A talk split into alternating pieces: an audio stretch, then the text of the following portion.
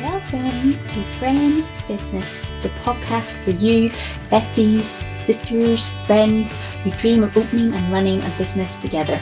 I hope this podcast will bring you inspiration and encourage you to dream big as we chat with those who've been on the journey before us and listen to their stories. I'm your host, Susannah, friendship storyteller from Susannah Jane Photography. You are so welcome. I'm so glad you're here.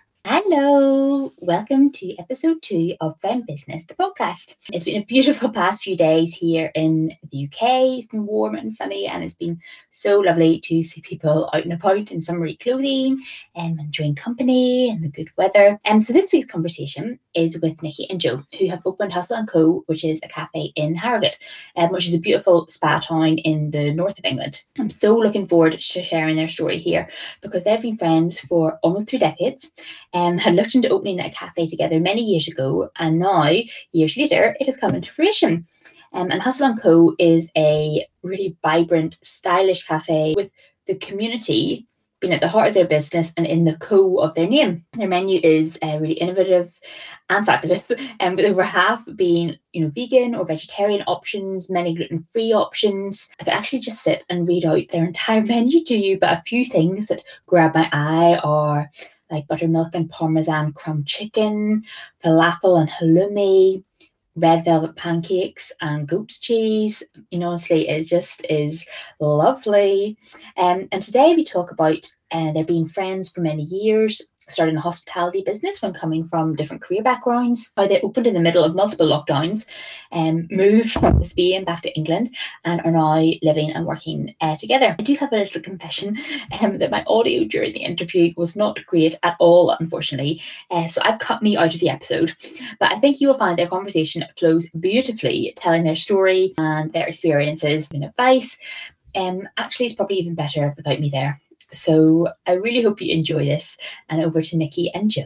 Okay, so I, I'm Jo. I've uh, moved over f- from Spain to, to do this venture with my best friend Nick. So uh, I've been here since August uh, when we knew we would be able to move forward with the venture, and um, mm-hmm. and our feet just haven't touched the ground since since August.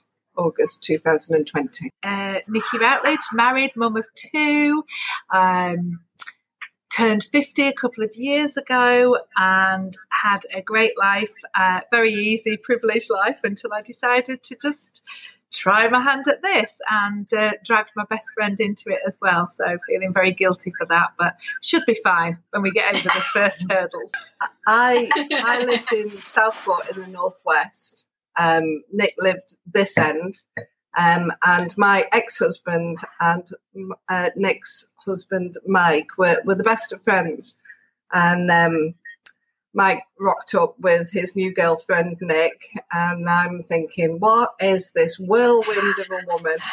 Um, girl, really, girl then. And um, I was heavily pregnant with my first daughter. Yeah, the youngest out of all of you, I might add. Yeah, absolutely. Yeah, yeah we, were, we were all, uh, well, they were 10, my husband was 10 years older than me and Mike was older than Nick and my husband had been married before and Jo had the um, privilege or the unfortunate uh, problem of, of knowing the, the previous ex-wife so I think she had a benchmark. Yeah yeah so uh, I said I said to Mike, what what have you done? What have you done? You know she whirls in she's dressed, you know, immaculately from head to toe in designer gear, and, and you knew she'd walked in the room, you know. And I'm thinking, I'm nine months pregnant. Really? You know, do I need to get involved in this? And then I don't know what happened. I Don't know what happened. We you uh, quite liked me. I, she grew on me. Couldn't couldn't help but like her. And uh, yeah, it's it was just the start of a, a journey that was to become a, a real lifelong friendship. Yeah, 27, 28 years. Yeah, yeah nearly three decades. Yeah. But we couldn't be more different on paper. The friendship possibly shouldn't work when you analyse the two people on paper, but it so does.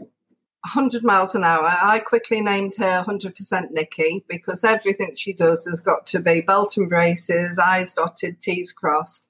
I'm much more uh, Relaxed. What am I relaxed? Yeah, go with the flow. You know, there's nothing's too much trouble. We'll get over it. We won't stress along the way. Um, and and Nick is just like 100 miles an hour. But uh, but I think our values have always been the same. It's just the our maybe our approach to our lives has been somewhat different. The hare and the tortoise, really. Yeah, yeah, that's good. And our relationship is quite sister-like. Mm. Um, but we are very different, as I say, as Jo says, though. You know, the the sort of values and the moral compass. And it's it, it's strange, like we never lived in the same town um, and until until August last year, until I moved to Harrogate and, and we lived here. Um, we just used to have four hour conversations on the phone, really, didn't we?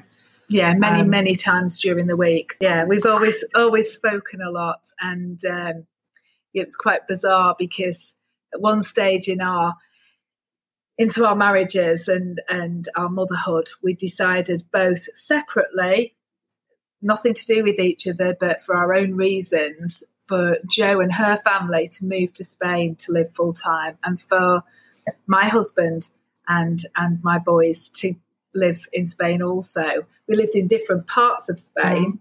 We lived there for eight years. Jo, you 15. For, 15 and just come back now. Um, so yeah, that was quite freaky that we both decided to do that as well. So, uh, well, I, have always worked right through my three daughters and, and the pregnancies. Uh, and I've always been sales. I was working for BT when we met, wasn't I? Mm. Um, sales manager and then an area manager. Um, and then I left BT to work in my husband's business, which was car sales. And then when we moved across to Spain, I did real estate sales and timeshare sales, or, or sales sales, um, right the way through. And I, I, yeah, I left school not knowing what I wanted to do. I had a um, a business over in Ilkley, North Yorkshire, and that was very much a, a, hobby business, a lifestyle business. Where if I made a sale, I'd dine out at Betty's on the proceeds and have a great time.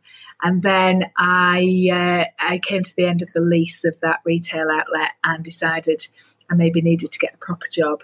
So yes, I started working and it was in sales and my family would always say I could sell ice to Eskimos. Mine was field sales. Um, I was all about the power dressing with the shoulder pads and the car that I drove and the title that I had. And uh, it was very much chasing the deal and I loved it. And uh, I was big into the sales culture in, in my day. We used to call it repping, and uh, it, we had a great, great time. And it mostly involved traveling from A to B in the country, north to south. I had a really big area and uh, had a great, great time along the way. So, yeah, sales has always been my background. Yeah, so when Jo mentioned that she went to work in her husband's business, that was due to a redundancy, wasn't it, mm. in BT? And that was in an area, a little suburb in Southport. And um, it was a beautiful building that they owned, but adjacent to the building um, was a sandwich shop come sort of little tea shop. And it, it the rent came available. And Jo had said, let's do it together. But by that stage, me and my family were living about 40 minutes away in the Ribble Valley. And um, Jo's youngest daughter was um, a good nine months ahead of my youngest son. My youngest son was still a babe in arms. And I really wanted to do it. It just wasn't logistically practical to do that journey with such a, you know, a small second child and my husband worked full time as well. Um, so I couldn't really make it work, and for that reason, we were always quite sad, weren't we? Mm. We had the name, we had you had the detail on the bags and the bows, how you were going to tie the the takeaway bags. That was the de- that's the detail I'm talking about. With yeah, the, you know, anally, I, would visualized everything. Um, so it was sad that we mm. couldn't do it, but it just wasn't going to work with our family. And we always said, didn't we? We said one day, one mm. day Mm. And then this came about purely by a romantic notion, chance conversation. Um, and I'd like to say quickly snowballed, but actually it went at a snail's pace for ever such a long time. Um, but yeah, here we are. So we made it in the end. Mm. Yeah. Over 20, 20 years later, we made it. Always been prolific foodies, haven't we? Mm. We've, um, we do definitely show our love for people on a plate. Definitely. If you, aside from the cafe, wherever to um, be hosted at our house, it would always involve lots of food, good food, food cooked from scratch, inventive food. Um, and that's that's how we are as mums and and people. So yes, what you see on our menu is all Jo and I behind it, but the division of labour is probably quite different. Yeah, yeah, we, we've started to form our roles now, haven't we? Clear, sort of definite roles where Nick is clearly very creative and she's the magic behind the branding. Uh, the food we do together, but the sort of sweeping up and the um, making sure everything's together comes down to me a little bit. She flies ahead, and I just bring up the rear, making sure that it sort of uh, it comes together. Oh, Cinderella. She keeps me downstairs most of the time. Not at all. Not at all. Jo's far far better with recruitment and payroll and staff than I ever could be. I stay away from that. I stick to the sales and marketing and we come together at the menu. I think it's really important to know each other's strengths and weaknesses. And as I said, our friendship on paper, if you took an orbit orbital view, would look quite unlikely because we are so polar opposite. Um, but I think when you analyse my strengths and my weaknesses, um, the latter are complemented by Jo, and her her strengths are in so many other areas that I a don't like to operate in, and b I'm not very good at operating in either. So it's fortunate that we come together harmoniously. Well, I think No, maybe not like- harmoniously, No, all the time. definitely harmonious. but um, yeah, it works. I think I knew what I was taking on. I think, uh, yeah, uh, no, no, no- nothing really surprises me, and I, I hope nothing surprises you. The the um, come on, Jo, move, move, move, get out the way, get out the way to achieve the bottom of the stairs ten seconds quicker than me is more than a little frustrating. The beep beep beep beep beep gets on my nerves a little, but apart from that, no, it's all it's all as expected. I just, um, I think, I think you'd have to understand that you know Jo came over from a different country to do something that you know you literally your feet didn't touch the ground No. when you arrived. So gone at a thousand miles an hour. Poor Jo hasn't even had a minute to try and even find another place to live. So Jo's been living at our family home. So not only did we work together 24 7, we lived together mm. 24 7 as well. And that I think we actually do very well. Yes, it's tested us at times. I think maybe due to the frustration of Jo and I not operating in a retail hospitality environment before, and our name's been above the door, and therefore it's our our brand, our personalities, our everything. That means if we're not very good at our jobs, we take it really personally because we're letting us down and we're letting our brand down. But of course, you do have to walk before you can run, and we were never going to be good. You know, we're learning every day, we're getting better and stronger as individuals every day. I think it's quite a romantic notion to say that you're a female founded owner and operator. Um, this the true sense is that y- you know you have to really learn your craft, and that takes time. And hopefully, you're humble enough to get people on board with you. Um, that accept you maybe not as good when you start as where you should be. Uh, We're getting there, so we look back quite a lot, don't we? We Yeah. don't forensically analyse, No, but we post mortem quite a bit. And how how would this ever ever happen again? You know, stop, start, stop, start all of the time, from stop to twenty one days of trading to three and a half months, and then to start it all over again. A, a blessing or a curse, you know, remains a question. But we we like to think that it was a blessing that we could regroup, um, think about what we were going to do when we were going to reopen again. But it's it's just the most bizarre set of circumstances, both personally that I've moved over, I'm living with Nick, we're all locked up together.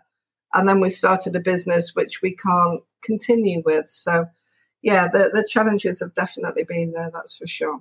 Yes. And, and, we haven't created any history yet. So when we're looking at um, stock levels, when we're looking at how much coffee we sell, you know, we, we were doing it today and we had 21 days in December. That was Christmas. That was, um, you know, people off work. That was um, isolation.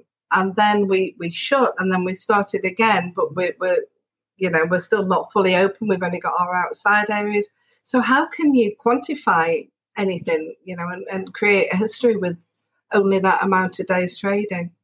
But, um, you know, it, that's all to come, you know, and, and that's what Nick refers to. We're, we're learning every day and just continuing, continuous improvement. I think the important thing is uh, what I've taken from everything so far is that hospitality is a little bit like, I imagine, um, a, a theatre production.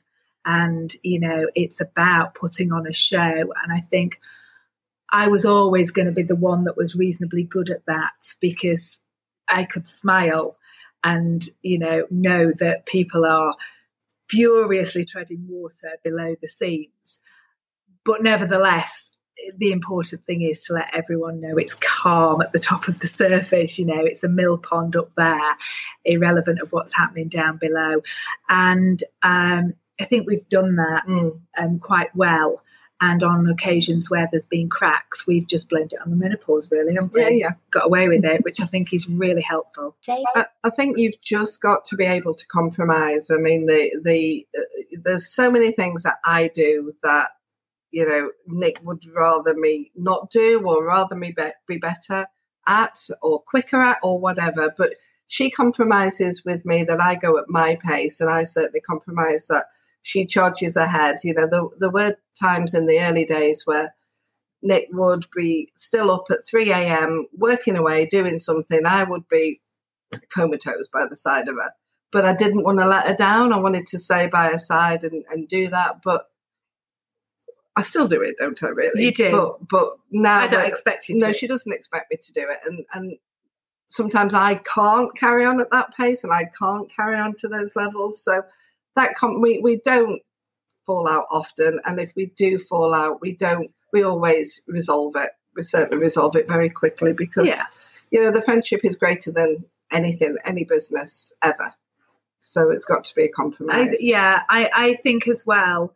Um, you're actually no longer in your marriage, Jo, are you? But no. I, you know, I am in still in mine, and I think I, I have a very, very tolerant and patient husband, and that really helps as well because Jo has her daughters that she can sort of offload to, and that's really important. And I have my husband because there's there's got to be niggles. And whilst I would in the main say my niggles to Jo directly, when you see how absolutely worn out and tired and hard worked. I mean, such hard work being done by your best friend, and she is at your side and she wants it to succeed the, the way that you do. She's totally on your path, but yet she can't take any more criticism or she can't take anything else going wrong and things like that. You've got to know when to stop dumping on your partner and maybe take it outside and just have a bleat with, you know, whoever is on your side that can be a, a, part of your release valve. I think that's really important. And you can sort of have a little moan and then come back to it. And tomorrow's another day and you, you go again, you know. But I think our friendship is definitely stronger than this business means to us. I, you know, we'll, we'll, we'll be fine. But it does test friendships. It does test all kinds of relationships around you. I think hospitality in particular is one of the most testing businesses, whether it's a husband and wife team or two best friends or whoever it is.